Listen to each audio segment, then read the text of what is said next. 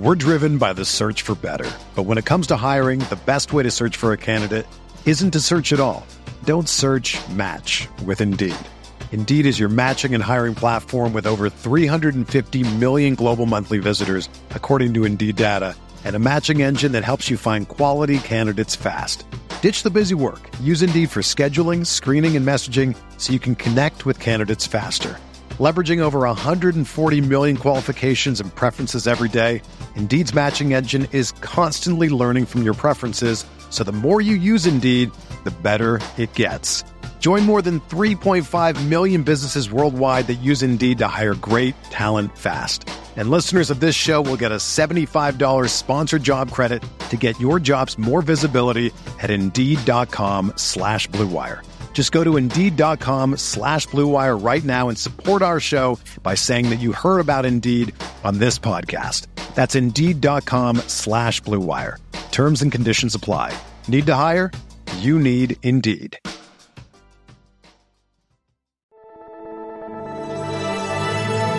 Blue Wire.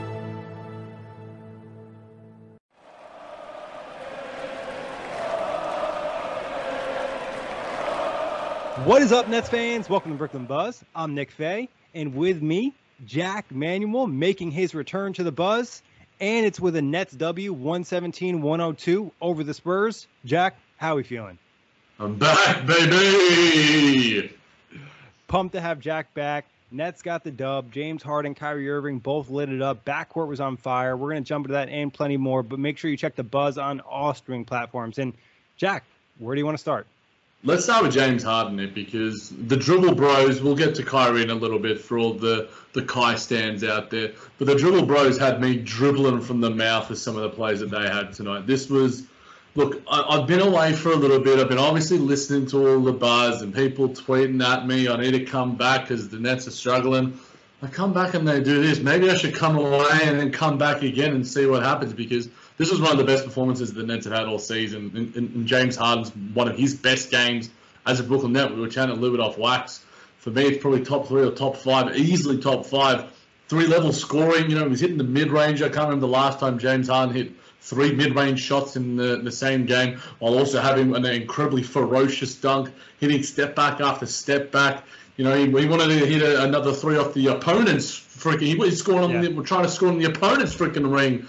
Kyrie's trying to stop him. We got another Kyrie Irving and James Harden hug. I was hyped as hell, Nick, watching this with my dad and my and my brother. Wearing my new Nets top that I got from the NBA store over in London. Um, thankfully, my wonderful partner was able to spot this one for me. I was a, a, little bit blind, but James Harden was absolutely incredible, Nick. I'm not sure where you have this among your rankings of James Harden performances as a Brooklyn Net, but for me, it's it's right up there.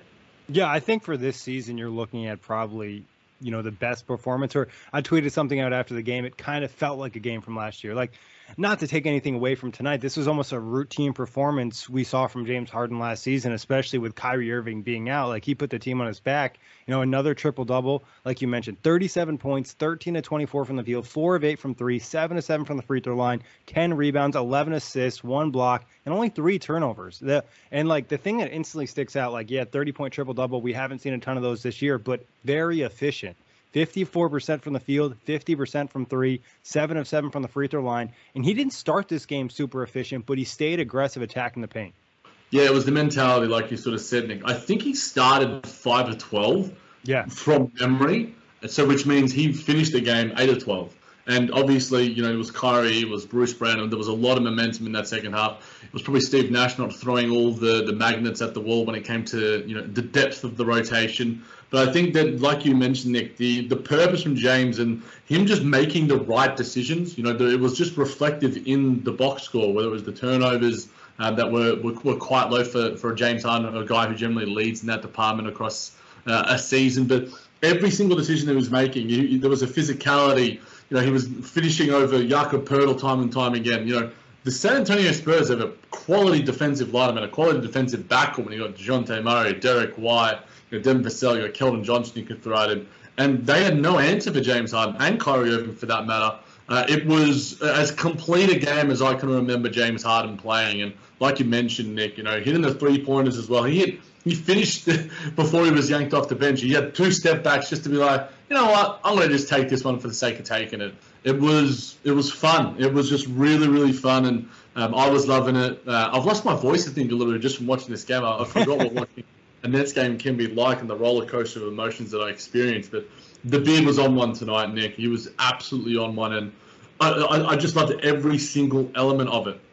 Yeah, and like you said, you know, hitting threes in the fourth quarter, like his fourth quarter scoring hasn't been amazing, you know, this season, and it's good to see him hit some dagger threes to kind of build that confidence up. He mes- mentioned in the the post game with Grady, you know, like he just got his swagger back, whatever that means, just being aggressive, attacking the rim, and you know, I think another thing for Harden in this game is like you look at him breaking down defenders one on one, especially when he gets the switch that he wants. And that's just something we didn't necessarily see consistently early in the season. And obviously, this is a, a, great game, but it, you know, how does he follow this up? It's kind of been flashes of Harden all year, but this is definitely a positive sign moving forward. And like you mentioned, some lineups were great. He did have, you know, three or four shooters out there, but there were a couple times he got put on the floor with some bad lineups too. So making sure you can put him in position to excel is something that Steve Nash needs to make sure he does regularly. Obviously, it's tough with the injuries in the roster, but there were definitely some rotation issues tonight.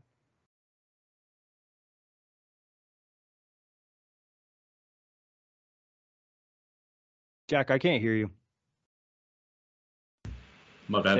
I think I, I, I was on mute. Um, just going through, you know, some of the great moments from this game that James Harden did have, Nick. It was that third quarter. I think he had around 12 or 14 points, something like that. Um, and he was throwing dimes aplenty to LaMarcus Aldridge and Bruce Brown and whoever else it might be that was running around with him. He was, he was masterful. That dunk got me off my feet. I was you know, I've got a pretty high ceiling in the, the new place that I've moved into, Nick, but I was almost bopping my head on that one with the old little man bun that I've got going around.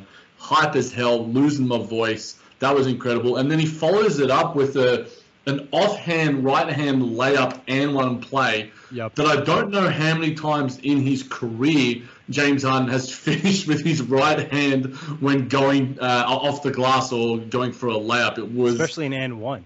It was in in the end one. The the bag was was as deep as it can get.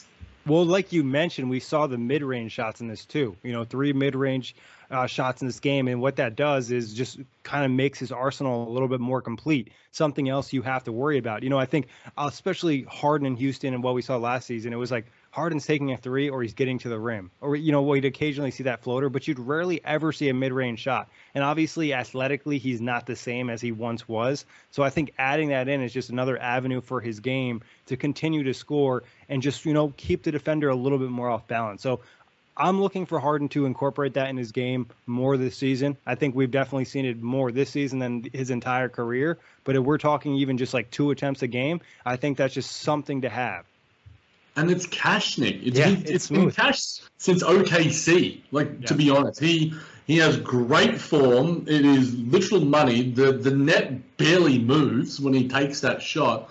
Um, it is a shot that he he has in his bag. It's not something that it's just like you know he has to force it like a Bruce Brown taking a, a corner three or whatever. No, he has that, and he should be taking them. And the fact that he did tonight, he was doing literally everything you know that he had in his offensive arsenal. There was you know shots from every single corner of the of the court, and the handle looked incredibly tight. His physicality was there, and he was getting you know in the in the first half especially. He was getting hacked and getting yeah. hit on the head, on, on the arm, and on the shoulders, and on the knees, and on the toes, heads and shoulders, knees and toes. Um, and he was, like you mentioned, Nick. I think that's a credit to him to maintaining the focus and maintaining yep you know, the ability to be like, you know what, I'm not going to let the refs dictate how I'm going to play. I'm going to dictate how I play. And he started to get a few of those calls, and some of those calls started to go his way.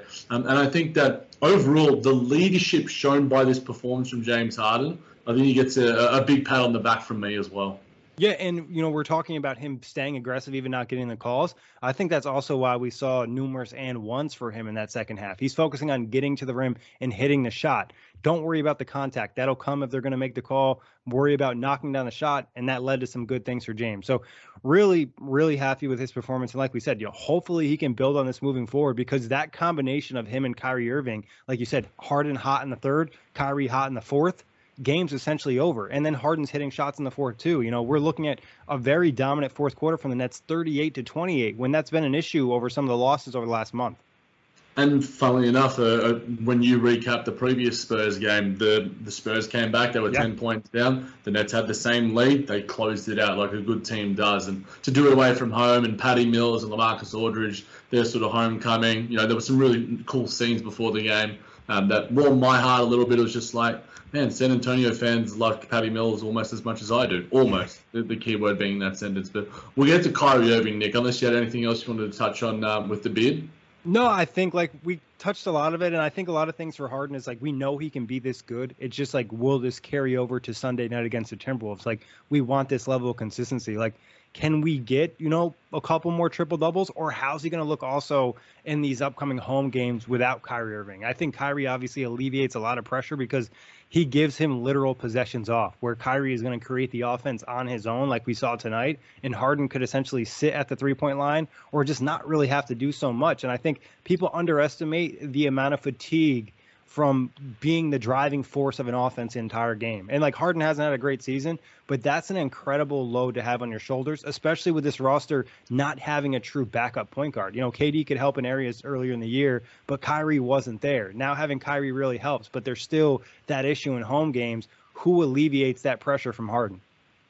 Yeah, and that's a good point. I think that what we saw tonight was, and I think what we've seen all season and across his entire career, obviously ever since probably Houston days, you put shooters and a roll man around Harden, he's going to make good offense out of it. And there were times tonight where Kyrie Irving was doing the opposite. You know, it was Blake, with Blake Griffin and with, with Bruce Brown, and we'll touch on that a little bit. So that might be something like, okay, well then let's use some of these lives. Now, is it going to work, you know, night after night after night? Maybe not. But you know, you if you have Kessler Edwards, you, are throwing a Joe Harris when he's back, hopefully sooner rather than later. Day'Ron Sharpe, hopefully Clax is back soon. We'll touch on him later in the episode. You know, you and your Patty Mills and, and some of these guys. As long as you don't have, you know, floor cloggers, because James Harden, when he has an open lane, when he has you know space to you know dribble, dribble, dribble, step back, or, or make a nice pass in the pick and roll, it just utilizes his skills the best. And he has a lot of them. And like you said, Nick, it hasn't been the best season from him he's still playing in an All NBA capacity. I would say he'd be on the All NBA third, maybe second team if he maintains some momentum here. He's playing All Star level basketball. It's just that he is an MVP contender. You know, I picked him to be a possible MVP contender this year, so we have high expectations from him. And tonight is the night where you sort of saw MVP level Harden, and if he can maintain that going forward, uh, especially in the absence of Kevin Durant, watch out, guys. Yeah, and Jack, you nailed that Lucas and I talked about in the last show. Is like three shooters plus a roller with James Harden is a good offense. Like you could argue that's almost a top five offense, depending on how good the shooters are and if any of them have, you know, at least a little offensive pop to their skill set. And Kyrie's more that guy that can turn a terrible space lineup into some buckets regardless. And I think also kind of points to something you alluded to on Twitter a little bit. He gets things going in transition a little bit more. So he can utilize a guy like Bruce Brown, you know, in a fast break because they're creating odd man opportunities where they have an advantage rather than when they're on offense set up in that half court. You know, guys are kind of keying in. And when they are keying in, Kyrie can hit a contested shot that he's not supposed to make.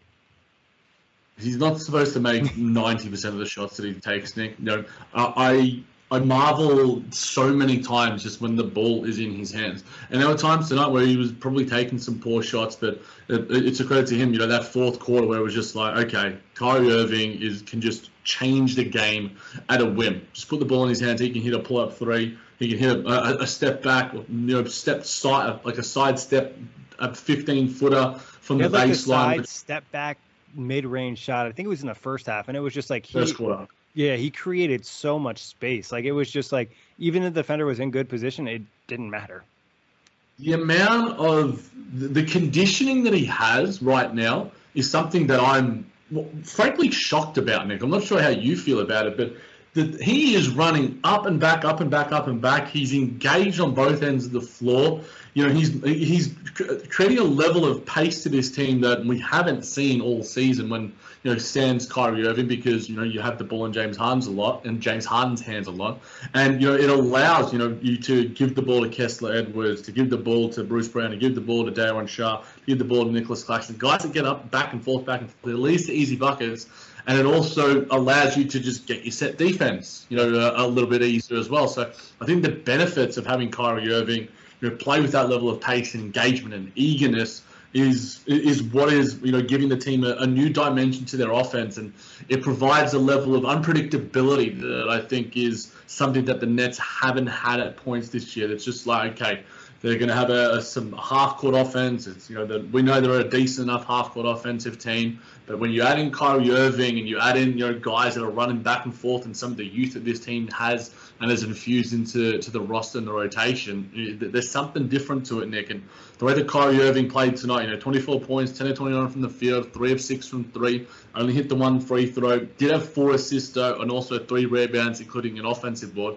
Also, I want to touch on James Harden offensive board getting that triple double as well, which I thought was pretty cool. Uh, on the and one play from uh, the from the beard as well. But uh, Kyrie Irving was was wonderful in the second half, and that fourth quarter, uh, it's the reason why the Nets were able to gain an ascendancy. It was a you know, it was a bit of like a prize fighting. It was just, you know, they were throwing jabs here and there, and, you know, no one was really landing a haymaker. Kyrie Irving comes in, and funnily enough, you know, a guy we've seen before throwing some boxing gloves, and we've seen some of the yep. clips of that on YouTube, whatever. Kyrie Irving was throwing some haymakers in that fourth.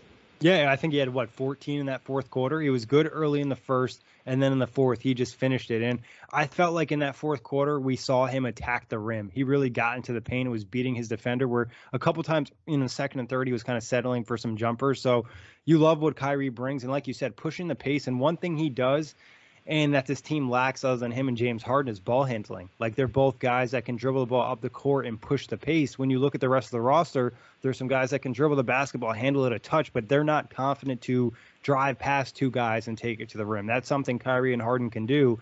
And, you know, another thing that creates so many transition opportunities with Kyrie Irving is he'll have a defender in the backcourt that's in good position. They'll go for the steal and he'll straight dust them, or he might do it to two guys. It just makes me think of that Team USA video from, you know, what was it, five to 10 years ago, where he just gets past everybody. But that's really what he does in an NBA game, where he he's essentially like a receiver burning a corner and now it's creating an advantage at the other end and he's getting that momentum. And it's like you said it's another added element of offense to this team. That's offense isn't at peak levels like it was last season because obviously Kevin Durant's out and they're missing Joe Harris and they're missing some other piece on this roster but it's just something else they have and it helps boost them to another level offensively. There are a few players that can create an advantage out of nothing. Yep. Kyrie Irving does that as good as any player, maybe a top five player ever at doing that because of the skills that he possesses, the otherworldly wizardry that he has when the ball is in his hand. His, his handle is the best we've ever seen, top two, top three, wherever you want to put it. it and he's just able to go, oh, well, you're a defender, but I'm Kyrie Irving, so I'm still going to hit the shot. I'm going to get past you, I'm going to make a nice little pass to LaMarcus Aldridge, or Blake Griffin, or Bruce Brown. I thought that, you know, some of his – passing, you know, tonight I thought is something that's probably going to go under the, the radar a little bit. And this is via Notorious uh, Notorious T T I T E I. Don't know how to say it, but he's a great follower on Nets Twitter. Kyrie is the only player in the league right now averaging more than 20 points per game, but having less than two free throw attempts. Which is weird because I, I, we've sort of said when we were thinking Kyrie Irving might return, you know the the way that the refs are sort of calling games right now, how Kyrie Irving will fit in seamlessly he has. I think the, he deserves an abundance of credit for what he's been doing behind the scenes and keeping himself in check, as well as the people that have been supporting him throughout that process. We heard little bits and pieces about WNBA players and high schools and all these sort of thing, things, um, and his family, obviously. Um, there's a, a, joyous nature. I always say that about Kyrie Irving. Um, there is just something dazzling when you just see him out there with the ball in, in his hands. There's an excitement. You know, you just know it's just like, what is going to happen? You know, there are a few players where it's just like, I have no idea what's going to happen in a good way. It's not like he's, you know, Pokusevski for OKC or old school Rondae Hollis Jefferson, your boy the hyphen, back in the day in the open court. Kyrie Irving can do anything when the ball is, is in his hands, uh, and he's doing it pretty goddamn well given what you know the where he is at in terms of his you know coming back from you know a layoff. Yeah, and I mean, Jack, just looking at his game log from since he's come back, and you mentioned the conditioning, it's been elite. You know, he scored over 20 in every game except the Chicago Bulls win, where the Nets win won 138 112, and they just didn't need him to really pick up. So his ability to just kind of step on the floor mid-season and be in all-star form is really incredible. And like you said, it's a joy to watch. Like it, he just has spectacular plays on a regular basis, and as a fan, it just brings some more excitement to I don't want to say a stagnant season for the Nets, but it definitely hasn't been as highlight worthy as what we saw last year. No, and, and that's where I, I, think that when we recap every game, the way that you've been doing it as well, there's something where you're just looking for a little bit extra, where you're yep. sort of getting out of your seat, you're leaning into the microphone a little bit more, you're making sure you're having, you know, your, your lemon and ginger tea to make sure the voice is all good because you're just so hyped. You've got so much to say, but you don't know how to say it. And, you know, I'm, I'm probably a little bit rusty on the mic right now. You're in your, I'm, I'm feeling like Kyrie Irving a little bit, Nick. I'm coming off a little bit of a layoff, but, you know, what Kyrie Irving does when he comes back is something that I can only dream of doing on the microphone when I'm with you. So you're bringing out the best of me. You're James Harden, mate. You're just producing night after night after night, but you're, you're like a combination of James Harden and Kevin Durant. You know, put all together, you're just MVP, ND uh, MDF. Um, you just absolutely dominate my guy. I don't know yeah, Kyrie Irving. Jack, but I definitely need you back on here to help me out. And obviously, I think you're stepping right in the Kyrie form. I will say maybe you could have used uh, a little ginger tea. Your throat does sound like it hurts a little bit, but you know you're hyped to watch the Nets win. You haven't got to do that in a while. No, it's and I think my voice is not used to this. My throat is not used to this. I've, you know, I've been watching a, a, little bit too much, you know, soccer, as you guys would sort of say, the the past three weeks or so. But it was watching Nets basketball, Nick, and watching Kyrie Irving and James Harden do their thing. The dribble bros, the hugs were there. Always loved seeing a Kyrie Irving and James Harden hug. It was just and, and just the the love and infectious nature that we sort of see out of these guys um, it was the, the dribble bros at their best. We're driven by the search for better. But when it comes to hiring, the best way to search for a candidate isn't to search at all. Don't search match with Indeed. Indeed is your matching and hiring platform with over 350 million global monthly visitors, according to Indeed data, and a matching engine that helps you find quality candidates fast. Ditch the busy work. Use Indeed for scheduling, screening, and messaging so you can connect with candidates faster. Leveraging over 140 million qualifications and preferences every day, Indeed's matching engine is constantly learning from your preferences, so the more you use Indeed, the better it gets. Join more than 3.5 million businesses worldwide that use Indeed to hire great talent fast. And listeners of this show will get a $75 sponsored job credit to get your jobs more visibility at Indeed.com slash BlueWire. Just go to Indeed.com slash BlueWire right now and support our show by saying that you heard about Indeed on this podcast. That's Indeed.com slash BlueWire. Terms and conditions apply. Need to hire? You need Indeed. If you're a basketball junkie, then you know there's no better time of year than the NBA playoffs. Twice a week, JJ Redick is cooking on his podcast, The Old Man and the Three. He has guys come on in all stages of their careers to talk about the league and share stories you won't hear anywhere else, including Devin Booker on why he talks so much trash, Ray Allen's epic free throw competitions with LeBron in Miami, and the moment Tyrese Halliburton knew Pascal Siakam would be a good fit in Indy. In addition to player interviews, every Monday JJ breaks down the top three things happening around the NBA with unmatched analysis, not outlandish takes, and is often joined by masterminds of the game like Tim Legler to dive deep on rookie reports, trade breakdowns, and why is mean mugging now a tech? You won't find another outlet that covers the game as comprehensively and with such insight as JJ does it on The Old Man and the Three. Make this your companion podcast during the playoffs. Listen to The Old Man and the Three ad free on Wondery Plus or wherever you get your podcasts. Yeah, I mean they combined for 60 points tonight. You know, 37 from Harden, 24 from Kyrie. It was really some good stuff, and that's just like when you look at a backcourt like this, if both guys are on and having good games, it's going to be a tough team to beat. You know, it was the same thing when Kevin Durant was healthy and James Harden and him were both on. You probably weren't going to lose that game. But moving over to your boy Patty Mills. I want to ask quickly to, to you, Nick. Uh, James Harden, 68 uh, true shooting percentage tonight. Kyrie Irving, 56 true shooting percentage tonight. In terms of the, the both of these guys have played 22 games together as teammates. Do you want to take a guess on what their record is when they play basketball together on the court? 22 games together. Let's go with 19 and 3. Oh, you are so close, my guy. 18 and 4. Okay. I, I felt good about it. I was like 19 and 3. That seems like a little bit too good, but it just feels like I was thinking in my head like last year, like a lot of times they lost was when the other one wasn't playing. When they were both on the court, there was really a lot of success.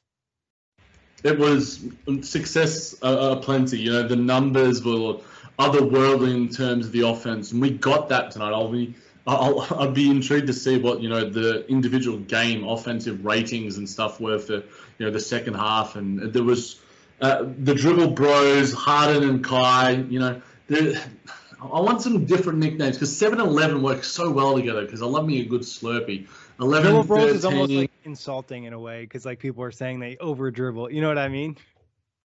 Yeah, no, I feel it. I feel it. We'll, we'll think of something. I'm normally pretty good at, you know, finding weird and, and funny nicknames. Some of them stick, some of them don't. Cass Express you know, is a big that, one. Cass Express has been taken over. It's uh, it's been express worthy.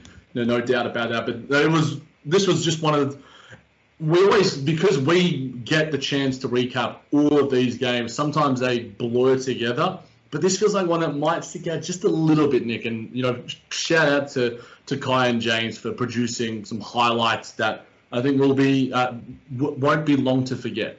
Yeah, they both stepped up in this game, and I feel like the Nets were somewhat inconsistent. It felt like oh, stretches of good basketball. We're up by ten. Next thing you know, the Spurs got it within two, or they're up one, or whatever it might be. And then later in this third and fourth quarter, the Nets turned it up. The Stars turned it up, and you saw them really take over this game. So, like you said, credit to them. But I think you know it's been long overdue. You get to talk about Patty Mills a little bit here. Nine points, 32 minutes, four of 11 from the field, one of five, uh, four rebounds, three assists, zero turnovers obviously his first return to San Antonio, you could definitely feel the emotion watching him play. Definitely, and I think there was a love aplenty from the San Antonio faithful, the, the San Antonio Coyote. It was every single person. He had a coffee ready for him. Yeah, and I mean, look, Greg, and he's the, the one of the coffee dudes in, in for for the uh, for the Brooklyn Nets. But you know, Patty was since he was really good in the second half, and it was seemed to me that you know not to be too explicit when speaking about Patty Mills, but I've done that enough anyway. His arousal levels were a little bit over the top. He was. Yep. It seemed to me that like you know the shots were long. It, it's just like he wanted to calm down a little bit and sort of calm the nerves and just you know the the energy was there. But sometimes you need to level it out. There's just a sort of level of, of, of the middle ground that you want to go. Okay, like I'm good now. I'm chill, but I'm also ready to go and, and, and really really hyped. And that's where LaMarcus Aldridge was for you know the majority of the, the proceedings. But Patty Mills in the second half, I think you know he was 0 of 6 I think to start the game. You know the only shot that he did hit didn't count, which was a, a little bit annoying. And then he obviously finishes you know 4 11 from the field. So what is that? He goes 4 of 5 in the second half and hit some big shots as well. You know some of the I think he had two drives, yep. and I think both of them were sort of like hezzy drives, and it was just like there's a level of control with that where it's just like that's that's pretty high level skill. And then you know Day'Ron Sharpe I think had a really nice down screen for him, leading him to an open three, and the Nets were just able to get momentum from from from Patty Mills as they've done for a lot of points this year.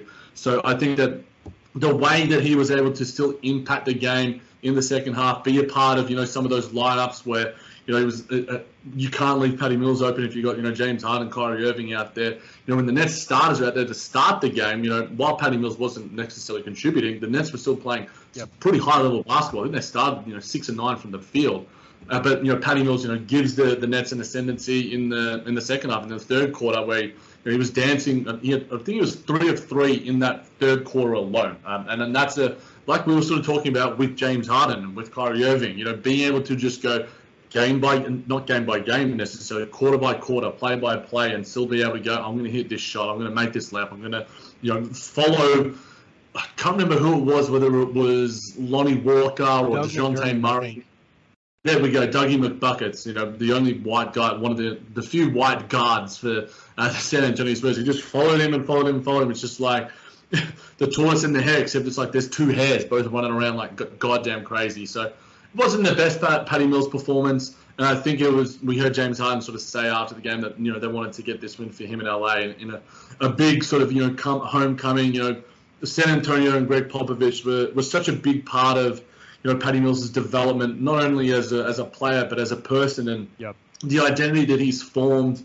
You know, as as one that is a philanthropist and as one that is a humanitarian you know, Gregg Popovich had nothing but, you know, amazing things to say about him, as well as LaMarcus Aldridge. I thought that it was cool to hear him sort of say that, you know, LA was doing a lot of the things that Patty was doing, but he was doing them behind the scenes. He didn't want to make it necessarily known, you know, and, and that speaks to the character of the Spurs organization, why the Nets, you know, have, have so many similarities to this yep. team and want to be, you know, a sustainable organization like they are. You know, you got your Sean Marks, you got the same sort of mold and philosophy and principles, and you get a guy like Patty Mills and Patty's talking about how the fact it was one of the hardest decisions that he had to make to, to leave San Antonio to go to Brooklyn. And I think that there, are certain uh, alliances and certain principles that are similar that probably drew Patty to, to Brooklyn in the first place. You know, there's a culture, obviously, that is is certainly alluring not only to, to Patty but to other players as well. So while it wasn't the best game for Patty Mills tonight, you know, I think he'll he'll sleep well after getting another W for the team, and the Nets are now number one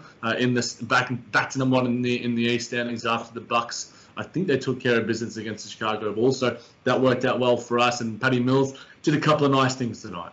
Yeah, and like you said, not only is it like similar, you know, standards and culture, but there's literally familiar faces. You know, for Patty Mills to come over to Brooklyn, like Thiago Splitter, obviously Sean Marks, like guys that he does know. But I felt like Patty just had that nervous energy in the beginning of the game that you know you get in a big game sometimes. Like reminds me of the first quarter of Game Seven of the finals. Like guys miss a lot of shots, stuff like that. But like you said, kind of found himself in that second half and that one play where he was trailing. Like he was just a consistent pest. Like he was just in the chest without fouling. That's just the type of stuff you want to see.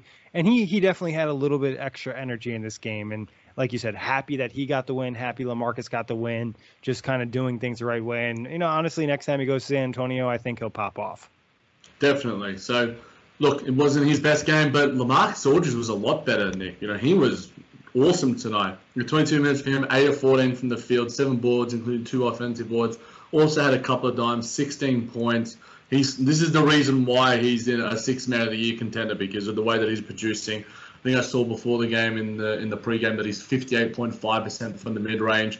I remember putting out a stat when there was pick and roll numbers in terms of the roll man. He's scoring 1.25 points per possession on the roll, which would mean if you extrapolate that to 100 possessions, that the Nets have an 125 offensive rating.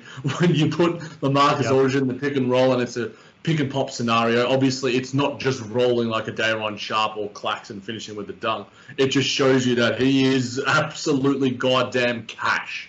Yeah, I mean that that's the perfect role for LaMarcus is he's giving you that scoring punch off the bench. And like not a huge minute allocation tonight. We only saw him for about 22 and change. And I think defensively, you still see some of his issues. And I think next to Kevin Durant, he looks a little bit better because KD can cover up for him with some of his length and some of that weak side of rim protection. But like you said, in that pick and roll situation where he's just kind of popping to the elbow or popping just about right under the three point line at the top of the key, you're you're pretty happy with that shot. And I thought tonight we even saw him take a couple more attempts inside, and that's kind of just like mixing it up. Okay, you know, I think Jakob Poeltl overplayed him once on a mid-range shot, beat him off the dribble to the rim, and had a layup. Not something we typically see a ton of, but just kind of reading the situation. And obviously, defense, like I said, pick and roll defense isn't his strong suit. He does a good job of being big. It just at times he's not much of a threat at the rim if he's not in good position, and sometimes it's just hard for him to get in that position considering his age and athleticism. Yeah, I mean, we've got Blake Griffin and Day'Ron Sharpe as our three healthy centers. You know, yeah. all three of those guys aren't necessarily world beaters. They're not Rudy Gobert by any stretch of the imagination. So you sort of make do and make shift with what you sort of can. You, you know, wish Blake you Griffin could combine all of their pick and roll defense to an extent. They wouldn't be super quick, but I think LaMarcus has pretty good fundamentals under the rim and being big without fouling. Day'Ron Sharpe obviously fouls too much, overcommits a little bit, and Blake obviously does a great job taking charges and positioning himself. If you can combine that all into one, hopefully Day'Ron Sharpe's body, you'd have at least an okay pick and roll defender. Yeah, you throw Nicholas Claxton there as yeah, well. Then you're talking really good. then you're talking in, in, in insane levels of uh, whatever that center would be. But you know, he had a dunk as well to, tonight, yeah. Nick. I think that a the poster chemistry... for Aldridge and a poster for Harden. That's got to be like a crazy rare thing to happen in an NBA game in 2022. Maybe 2016. You know, that's not that surprising. No, not at all. Like LaMarcus Aldridge dunking, he sort of prefers to like find the body and throw up one of his dinkers when he gets into the post, and he just likes sort of finding the body, like you sort of mentioned there. But yeah, I, I think that he is just uh, uh, if he can produce the way that he does tonight, and the Nets find a way to utilize him like he was. I think Steve Nash, some of his rotations I was befuddled by, but the way that he used LA, I think, was basically ideal. Uh, like you sort of alluded to, Nick, you know, he is absolute money, and, and he's developed a, obviously a really positive chemistry with, with James Harden you know, James Harden's not probably used to the style of play that LaMarcus Aldridge yep. is. You know, he's probably used to the more athletic guys like your Clint Capela's, your Day'Ron Sharpe, Nicholas Claxton, those sort of guys, those, you know, hard rollers, those athletic bigs. But the way that James Harden understands the areas that, that LA likes to ball in and, L, and vice versa, um, that's a, a, credit to him. And Kyrie Irving also doing the same sort yep. of thing.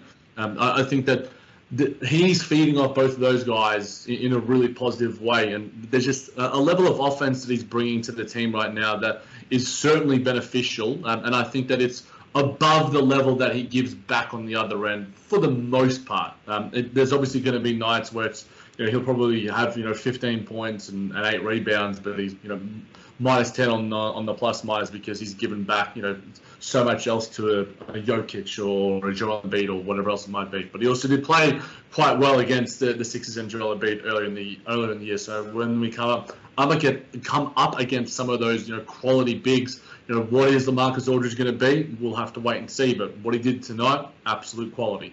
Yeah, I think that's a great way to put it, Jack. I think in certain matchups tonight was a good matchup for him because it was harder for him to kind of get exposed defensively. You know, in a matchup maybe Sunday against the Timberwolves where Karl-Anthony Towns is spending a lot of time at the three point line or just, you know, moving on the floor, now you're putting him in space and that's where you can kind of see a little bit of a problem. But, you know, it's just kind of about finding the right matchups for him and trying to get him out there and utilizing him the best. And one thing he does that the other that the other bigs can't do is shoot the ball. So he's able to create space and make it okay to play, you know, a, a DeAndre Bembry or a Bruce Brown in a lineup because you can still have four shooters and one non-shooter. It's when you're, you know, trying to put them in a line. I think we saw a lineup today that was like Kyrie, LaMarcus Aldridge, James Johnson, uh, like Bruce Brown, like just non-shooting out there, and it's just putting a lot of pressure on those guys. So I think that's another discussion for another point of the podcast. But LaMarcus, another solid game. Happy to see him get the win, and like you said, super consistent in terms of knocking down that mid-range shot. No doubt. The the other big, the other two bigs tonight, Nick Blake Griffin uh, and Day'Ron Sharpe. You know, 11 minutes of Blake Griffin, four of eight from the field, two two from the free throw line, had five boards, two assists, 10 points, took his 20th charge of the season, second only to Kyle Lowry. Day'Ron Sharpe, 14 minutes for him, got the starters not again. Uh, three of six from the field, 10 boards. I think he had like six or seven of them in the first like yep. six minutes or something. He was just an absolute monster there, like it was you know, prime Reggie Evans. Um, and he the both of them did good things. And, you know, I was a little bit hesitant about seeing Blake Griffin out there, but, you know, he was taking some charges and he looked good in terms of, you know, providing level of physicality, in terms of his, his defense, like we've seen in, in, in certain areas, and the way that he was working off Kyrie Irving, some of their sort of pick and roll sort of combinations. I like that little bit of a, a synergy that they had. And Day'Ron Sharpe had a, a monstrous dunk uh, as as he has, you know, it seems to me like at least once a game. You know, his ability to slip screens and time screens and roll and contort his body to roll hard or roll soft or you know make the screen a little bit longer and a little bit there's just all those little intricacies of screening that I don't think gets enough credit for a guy who is played what his 20th game or, or something like that as a Brooklyn net. I think he deserves a lot of credit for that. He does get when he, it's down low he can be a little bit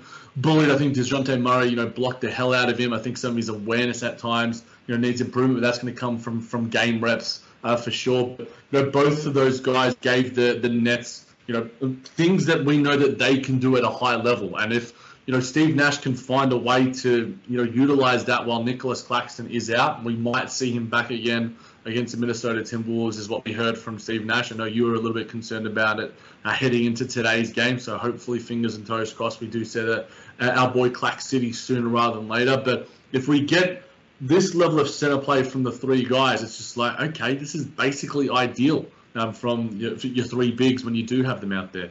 Yeah, I mean they each kind of did their own thing, like you said, Jack. I think it's I would call it more serviceable. You know what I mean? Because like you're trying to find each guy into this perfect role. I think one thing right off rip that makes it work out better is Nash didn't play any of these guys in the same lineup. We didn't see a Blake Griffin, LaMarcus Aldridge minutes. We didn't see Blake Griffin, Day'Ron Sharpe minutes. You know, they all got to play center on their own. And touching on Blake real quick, it was like a very hot and cold game for Blake for me in a way, is because you saw the success he could potentially have as a roller and finishing some shots, got the tip and got the charge play. But then there's other plays where he has the ball at the rim. There was one play where he had a dunk and he got rejected by the rim that just pains my heart to see because of how good of a dunker Blake Griffin once was. So I feel like Blake, you're still seeing the high end of the spectrum, the low end of the spectrum, and that always makes it a little bit tough. But in such a small dose, I think it works out a lot better. You know, 11 minutes rather than 25 or 30. I think that's something we can live with.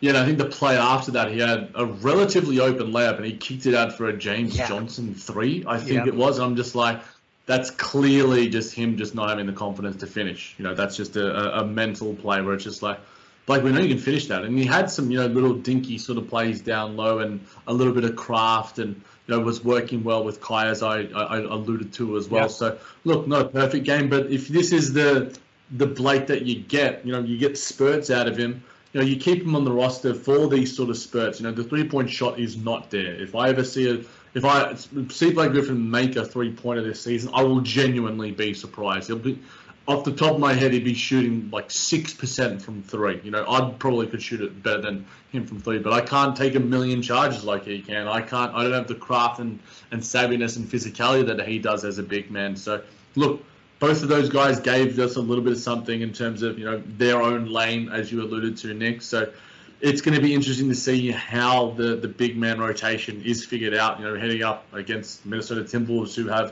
one of the most talented offensive big men in the league in Karl-Anthony Towns. How does Day'Ron Sharpe guard him? How is Blake Griffin utilized? You know, is Nicholas Claxton going to be back for that matchup? Um, it's going to be interesting and fascinating to see. But you know, the bigs did the the big bigs, as in our fives, played pretty well today. Yeah, I like the way Day'Ron played in this game. I was actually surprised he only played 14 minutes. I thought, you know, we'd see him at least for 20 something.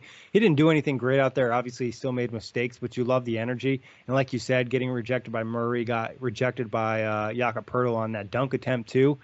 This is something I feel like I'm going to say every single podcast, but it, he needs to develop a pump fake and because he's a great free throw shooter too. Like he has great free throw form. Going to the line is not an issue for him. A quick pump fake in these situations, and his touch isn't bad either. You know what I mean? Like set yourself up for success. Like you said, that's kind of more of an experience thing that hopefully he'll you know learn as he plays more and more. Yeah, I think it's hard to develop skills within the season when games are so crammed together, and with the Nets missing so many games, now they're gonna have a bunch of games, you know, pushed Limited together practice. as well. So limited practice, all those sort of things behind the scenes where you know you get a bit of coaching from Amar'e Stoudemire and Thiago yep. Splitter. You, know, you learn a little bit more from LaMarcus Aldridge and Blake Griffin behind the scenes too. But you know he's a. Uh, know Nekias Duncan of Dunker Spot is a big fan of Day'Ron Sharpe too. We're going to maybe try and get him on the show uh, to just talk about King Sharp. But you know he's doing some great things, and, and, and we're big fans of the 29 pick, and, and King Sharp can continue doing great things. And the thing that stuck out to me, Nick, I highly you know, you've got my doc open. You yep. sort of know what my process is when I go through the game. I like to highlight, you know, important plays. There was one play in the first quarter. I think it was like 14 to five, and Day'Ron Sharpe played elite level defense. I'm going to try and find and put it out tomorrow on the timeline.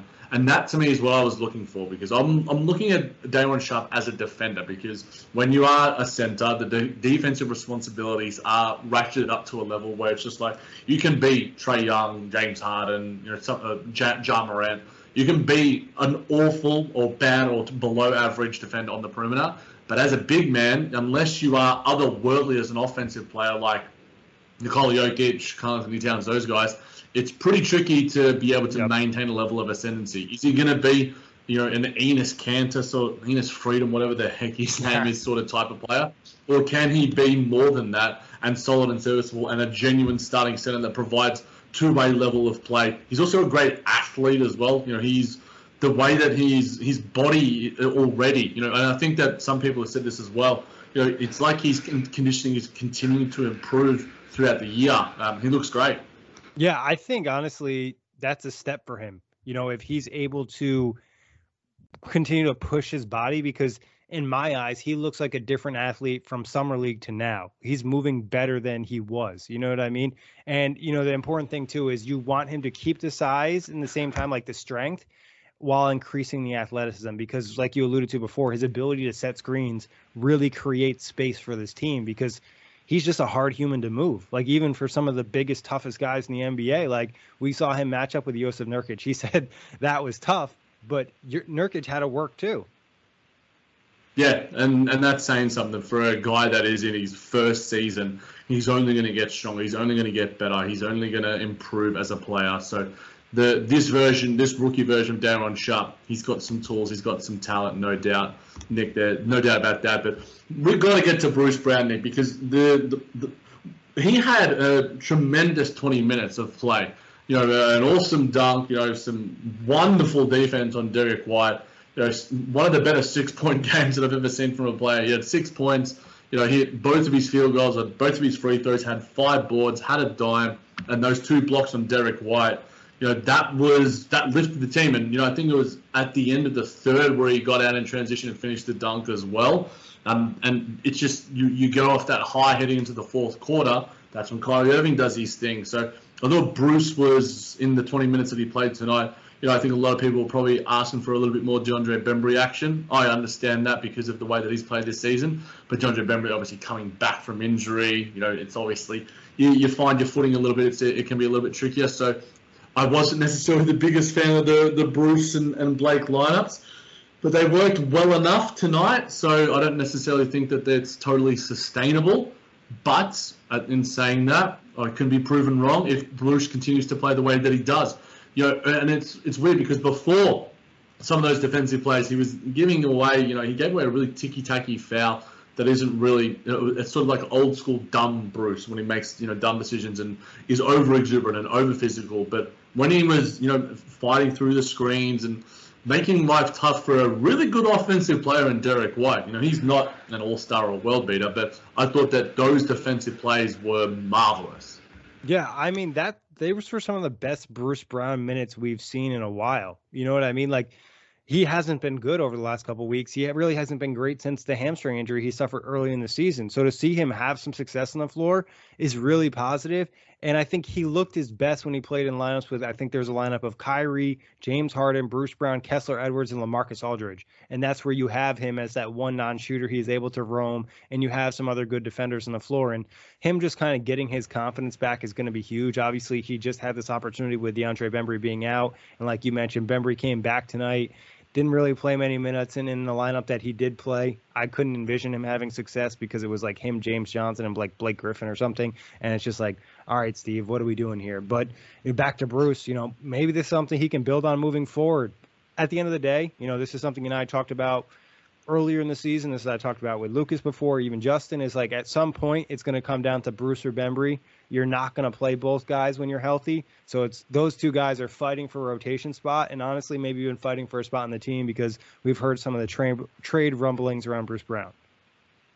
Yeah, the trade rumblings. Obviously, Paul Millsap leaving the team, so yep. it'll be something to keep an eye on. And if Bruce continues playing like this, then it's going to be hard to let him go. Um, in terms of the other guys that got some minutes tonight, Nick, you know, Cam Thomas had 10. Kessler Edwards, you know, continued to start, had 32 minutes. Um, what were what takeaways did you have from their games? Yeah, Kess was plus twenty, uh, highest plus minus on the team. Kessler Edwards continues to just be this perfect complementary piece on the roster. Obviously, there's improvements he can make offensively. You know, finishing inside is definitely going to probably be an issue all season long.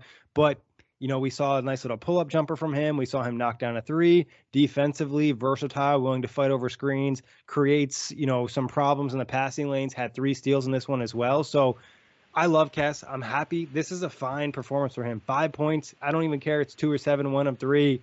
He's doing all the things you want him to do. And the biggest factor is he's providing that little bit of extra space on the floor. And for the one three he did hit, it was James Harden hitting him in the corner. And it feels like we haven't even really seen many corner threes. I don't have the statistic in front of me, but at some point in the season, I remember the Nets attempted the least amount of corner threes in the NBA. If it wasn't last, it was like bottom 10. So having a player like that on the floor just adds a level of simplicity to the offense to an extent and just like we know what we're doing. There's a guy to pass the ball to in the corner. You know what I mean? Just another three point threat, another outlet, rather than a play we saw in the second quarter or first quarter of this game where they move the ball around the perimeter. It ends up in the corner. It's DeAndre Bembry, and he doesn't take the shot. He dribbles into a turnover. Yeah, and and that's look. I don't. You, you put you put it all perfectly about you know Kess Express. You know he's a, a wonderful role player, and his three point shooting as a rookie, he's one of the best in the class if you look at it statistically speaking. So um, that's a, a, full credit to him for a guy that we had you know our reservations about in terms of some of his mechanics. But you know now I feel confident when the ball is in his hands. You know I thought he was better than what the the box score showed for him yep. tonight. Uh, and, and I'm confident when he's you know shooting the, the, the, three ball from whatever area of the perimeter, whether it's the corner or the top of the arc or, or wherever else. You know he's got great form. He's got, he's quick. I didn't know he had a mid range bag though, Nick. That was that was nice. You know I, I, didn't necessarily see that one going, and I'm just like, okay, Kess, do you think, mate? Um, uh, there's obviously in the this probably leads us nicely to talk, to speak about Paul Millsap, Nick, because Millsap's departure, a lot of people are sort of speaking about the fact that Kessler Edwards could get his two-way contract converted to, you know, a full-time contract, which would allow him to play in the postseason for the Nets, which I think would be a pretty high priority for the way that he's played as a starter and alongside, you know, some of the superstars as well, and what he does as, as a defensive presence, like you alluded to. He's a really good rebounder as well. He's a great athlete. You know, he dropped that pass from James Harden, which was absolutely perfect. Uh, it was one of those touchdown passes that we love to see from James Harden, and he's just like, my bad guy. Uh, that was. I think uh, me, but... I, I want to say Lonnie Walker might have just got the slightest fingertip on it, and like anybody who's ever been in that situation, it just throws you off a little bit. You still want him to catch that and finish it, but he's a rookie. We'll give him a break. And so I guess in, in saying that, and changing tack to I guess Millsap, you know, and, and talking about Kessler Edwards, that goes alongside that. One, surprised about were you surprised about the Millsap departure, and two, is this fait accompli that Kessler Edwards gets his two way converted, or do we see something else like a name that we'll speak about, like a Gary Harris or someone else in a buyout or someone else in a trade that the Nets could add to their roster? What are your thoughts on the, the whole situation there? Yeah, the Paul Millsap thing isn't super surprising. You know, obviously going into the season, we were already kind of looking at the minute allocation. We did our bigs preview, like, you know, somebody's not going to play. Somebody's not going to be happy. And for a while, maybe it was going to be Blake Griffin, and maybe Paul Millsap was going to take that spot. But Millsap never really found a rhythm with the team. And Blake, there's just a hope that maybe he can be similar to what he was last year, and you kind of know what he provides in the locker room. Obviously, I'm not, I don't know Paul Millsap personally, but I, I don't think he has the same relationships that Blake has with some of the players in this team, even be it, you know, Kevin Durant, Joe Harris. And there was just something a little fishy with the Millsap situation. Obviously, we never know the true details, but he was out a lot with personal reasons, in and out of the rotation.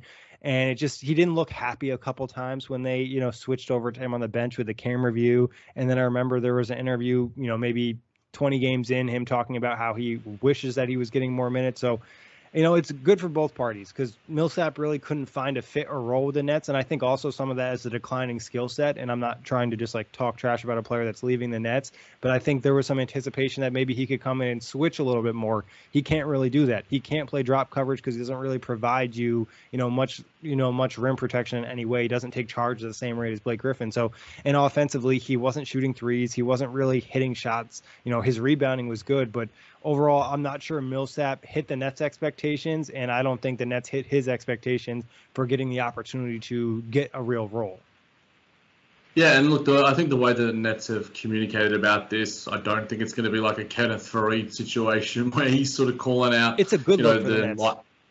Yeah, and I think that you know, and it'll probably end up being something like you know where the Nets was they've been so player friendly along the way, you know, and I think that that benefits them in getting free agents and, and such. And you know, Paul Millsap finished his tenure as a Brooklyn Net, 3.4 points, 3.7 rebounds, had one assist, and these are averages. Sorry, uh, 30 point, 37.6 percent from the field, 22.2 percent from three, an effective field goal percentage of 41.2. It's this isn't the the Paul Millsap that we've seen in previous seasons, and look, I think he'll probably contribute better you know, to a Chicago Bulls. Maybe he goes back to Denver, or maybe he goes to Milwaukee. I don't want it. in my heart of hearts, there's a part of me that's thinking he's going to go to a, a you know a, a, Miami or whatever and be utilized in a sense where he's going to destroy us in a in a playoff series, you know, and, and get some revenge games out of him. So I hope maybe he goes west so we don't have to see him um, in in some of those occasions. But yeah, it just wasn't the, the greatest fit for him. I don't think he was utilized the best by Steve Nash and the coaching staff either. I think that you know it's some of it's on Paul by not producing in the minutes that he was given, but I also don't think he was given you know the best opportunities to succeed with some of the lineups that he was used in. You know, I don't you know when you're playing him alongside you know, Blake Griffin a lot of the time and, and, and Nicholas Claxton. You know, he, he looked good. You know, when we were talking about preseason games alongside, you know, LaMarcus Aldridge and, and some of these sort of guys who could space out a little bit more.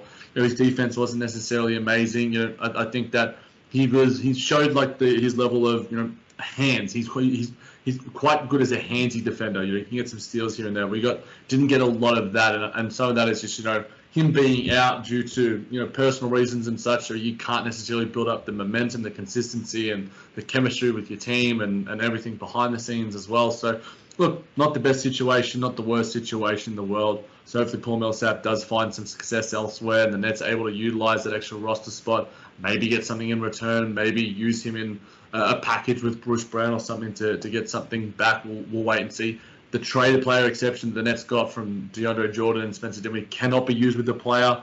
Um, but I think you've probably mentioned that a few times, Nick. So um, the Nets can't get Larry Nance Jr. back if they were to trade Paul Millsap to you know the Portland Trailblazers or whatever, or some sort of three-team deal. So just to keep an eye on that. And in terms of Kessler Edwards, my thoughts on it are Millsap thing, Jack. Just with a trade, ahead. I think an ideal situation would be the Nets trade Millsap into somebody else's exception, not taking a player back and you know grabbing a second round pick. Obviously, his contract is extremely small, so there's not many deals you're looking at. Like you mentioned, you could combine players, but most likely, if you're trading to somebody, it's somebody who's a playoff contender or you know somebody trying to make a move.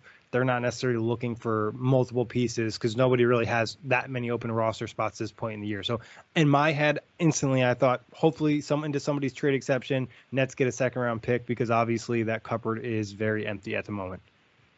Yeah, and obviously they gave away a lot for the DeAndre Jordan deal, which worked out pretty well in, in my eyes, in, in certain respects anyway. So, but in terms of the how it pertains to Kessler Edwards and his status with the team, I think that the Nets aren't going to go, aren't going to rush down that route because while Kessler Edwards is a genuine NBA player and is more than a two-way player and has shown that you know in the short time that he's been given uh, in terms of uh, since he's produced as a Brooklyn Nets player, I think that you know they're going to go down a route where it's just let's get see what we can get in the buyout market. Let's see if we can find something in a trade, whether that's a Gary Harris who's been spoken about as as being a possible buyout candidate from Orlando, and John Hollinger mentioned you know from the Athletic. I, I think that we're all sort of you know being like, okay, that's not the worst thing in the. Gary Harris is a decent enough three-point shooter. I think he's like 36%. So I think that the Nets would prioritize that, and then as a backup, and then by the end of the by the end of the season, that option is still always going to be there.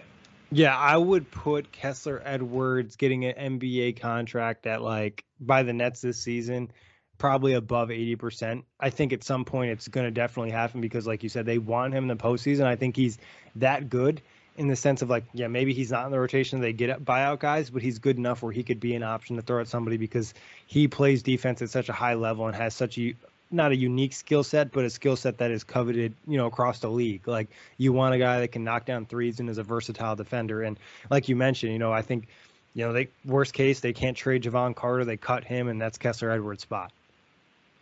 Yeah, so there's obviously always going to be that option, but Nick, you know, I mentioned Gary Harris there. You shared it to me in the DMs, and it got a little bit of you know traction on, on Nets Twitter today. Obviously, you know we've sort of, I think it was uh, our guy Nolan Jensen who we've had on the, the pod a few times in the past. That was a big Gary Harris stan. You know, I've always been somewhat of a fan of his. Watched a little bit of him today uh, against the Lakers. He wasn't necessarily amazing, but maybe in a situation alongside of James Harden or whatever, you might get you know a, a decent three and D sort of proposition. Yes, he is you know, six four ish, but he plays up a position. He's one of those guys that is just you know quite strong and can you know uh, be better in guards twos and threes, maybe not your fours or whatever, some of your bigger guys. But I think is maybe a, an offensive upgrade over a, a, Bruce Brown or a DeAndre Bembry in that sort of sense. Has some ball handling capabilities too. What would your thoughts be on the Nets, you know, and, and trying to acquire Gary Harrison as a buyout sort of guy? Yeah, I think obviously buyout's the only you know avenue here. He's making 20 mil, so it's likely that you know a buyout's going to happen because not many contenders are trading for him. They're not trading for that contract. They're not wanting to take that in. Orlando's probably not wanting to take a, a future bad contract onto their book. So and it opens a roster space for space for them to try out a new young guy. And in terms of him being on the Nets, I love it because I think he's the level of player that you can anticipate getting on the buyout market. He's not, you know, probably a starter, but he's a really you know, good piece of the rotation, and he provides two-way impact. He can score the ball offensively, like you said, 36% career three-point shooter or 35 something around that range, and then defensively, he's a guy that's going to compete. He's not a lockdown defender, but he's a good defender, and he does a lot of things that you want a good role player to do. And obviously, Orlando make it make of it of what you want. But being as you know a fifth option on the Nets and complementing James Harden, Kyrie Irving, or uh, Kevin Durant, you're probably going to look a lot better. So I, I think you know Gary Harris would be a really good buyout target and a very good buyout signing for the Nets. It's funny, Nick. I thought that his numbers would be below what his career numbers are, but looking at you know this season, 11.5 points, career 11.9. Rebounds don't necessarily matter, but 2.2 compared to 2.5 across his career. Assists 1.8 compared to 2.1. Three point shooting 35.6 this year, 35.8 for his career. You know, he's a good free throw shooter as well, you know, in the 80s. So uh, I think he'd be a, a nice little ad, you know, sort of, you know, see what he can do. And, you know, I think that just acquiring him also means that other teams don't necessarily acquire yeah. him. And, you know, the, the process of that, you know, another contender not, you know, pouncing on him and sort of, you know, whether the Lakers could use him really bad. literally going to about to say the Los Angeles Lakers and, you know, him revitalizing himself there. Uh, so I think that the Nets would be wise to explore that as an option. Obviously, we'll wait and see how trades and everything else, uh, everything else does work itself out. But Gary Harris, you know, what he did in Denver as well, I think that where he uh, where he can provide the most value for the Nets, Nick, I think is as a, a pure three and D guy. And I think yeah. that if that three is going to be better than what you or at a serviceable enough level where it's just like you know you can kick that James Harden's driving and he kicks out the ball to Gary Harris and he hits 35% of those threes, those numbers do maintain. I think he's inconsistent, and I think his 35% comes from nights where he goes four of six and then goes oh of six. You know, it's not necessarily the level of consistency that you would probably expect, but he's still good enough, and I think that as a guy that you can have as your eighth guy in the rotation, you, he's maybe a playoff performer, but you want to see a little bit from him, so we'll see how it goes and, and how it all does pan out with Sean Marks. And like you said, I think – at the very least, he provides you more offense than Bembry and Bruce Brown in terms of just the spacing on the floor. And we've seen a lot of the stars and players succeed with spacing. And I think that's something you really just have to look at. And, you know, his defense probably isn't as maybe good as those guys anymore. You know, there's an argument it could be close to that. Obviously, I, I don't watch the Orlando Magic every single night, but when he was in Denver, he had some really good defensive, you know, sequences and stuff like that. So we'll see what happens. And like, again, you know, I don't know what Nets fans are anticipating at the deadline unless the Nets want to move on from a lot of the rookies and possibly some other, you know, contracts on this team. It's going to be hard to get major upgrades. Like Gary Harris is a guy, especially in the buyout market, that I feel pretty good about them acquiring. It's it's rare you see a player in his prime like that be bought out. No, definitely. You know, he's only let me take a look. He's only age 27, so yeah. there's that's something that's worth taking a flyer on as well because if you get Once a decent upon a time he was the main trade piece and like a Paul George trade and that didn't obviously happen. So he's had a lot of injuries and he, you know he does have trouble staying on the floor sometimes but there is talent. There's definitely talent Nick so it's, it's certainly worth the flyer but um, I've got a few other little topics little tidbits there that we might want to touch on. I think the most important one is I saw uh, Keith McPherson, who's been doing some awesome work in, in the New York media and of Talking Nets.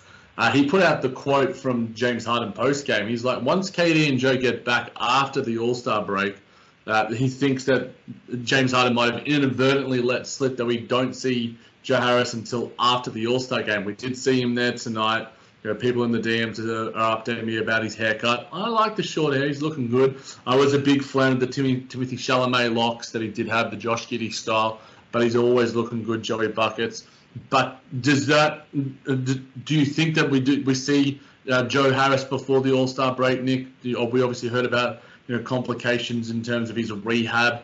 Uh, what are your thoughts on that? Is there a need to rush him back, or is it just you know play it safely? Uh, play the cautious route like the Nets generally decide to do.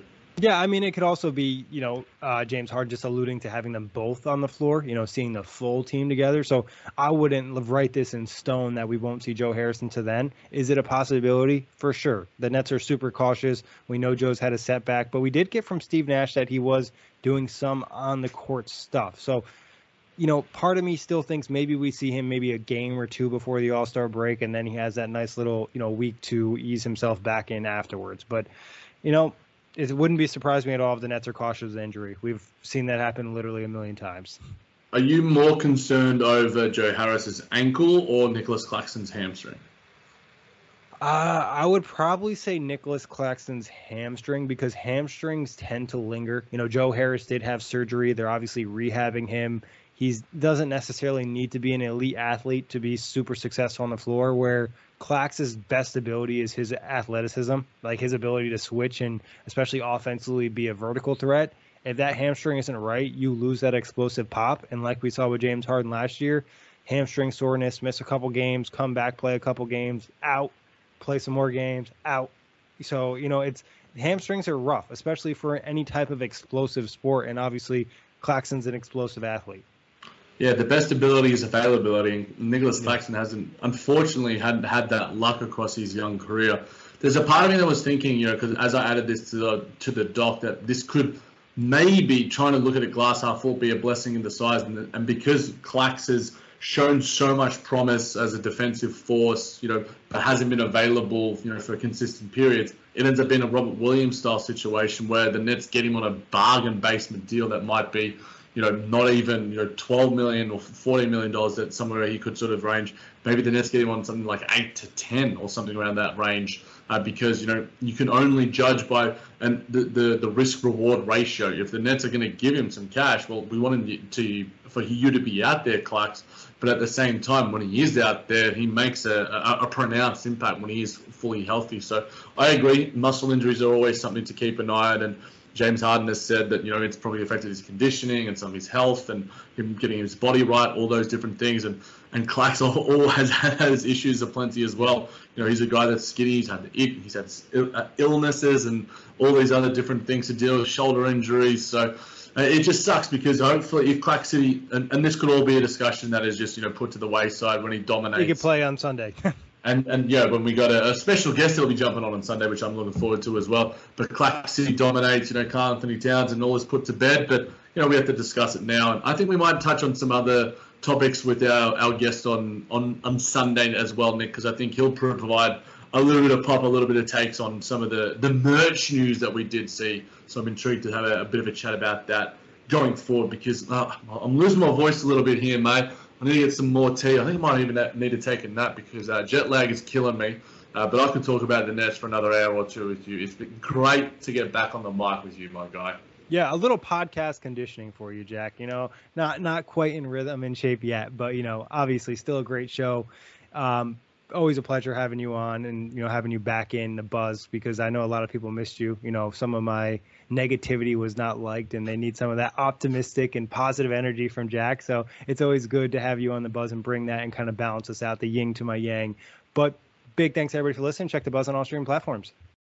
Whether you're a world class athlete or a podcaster like me, we all understand the importance of mental and physical well being and proper recovery for top notch performance.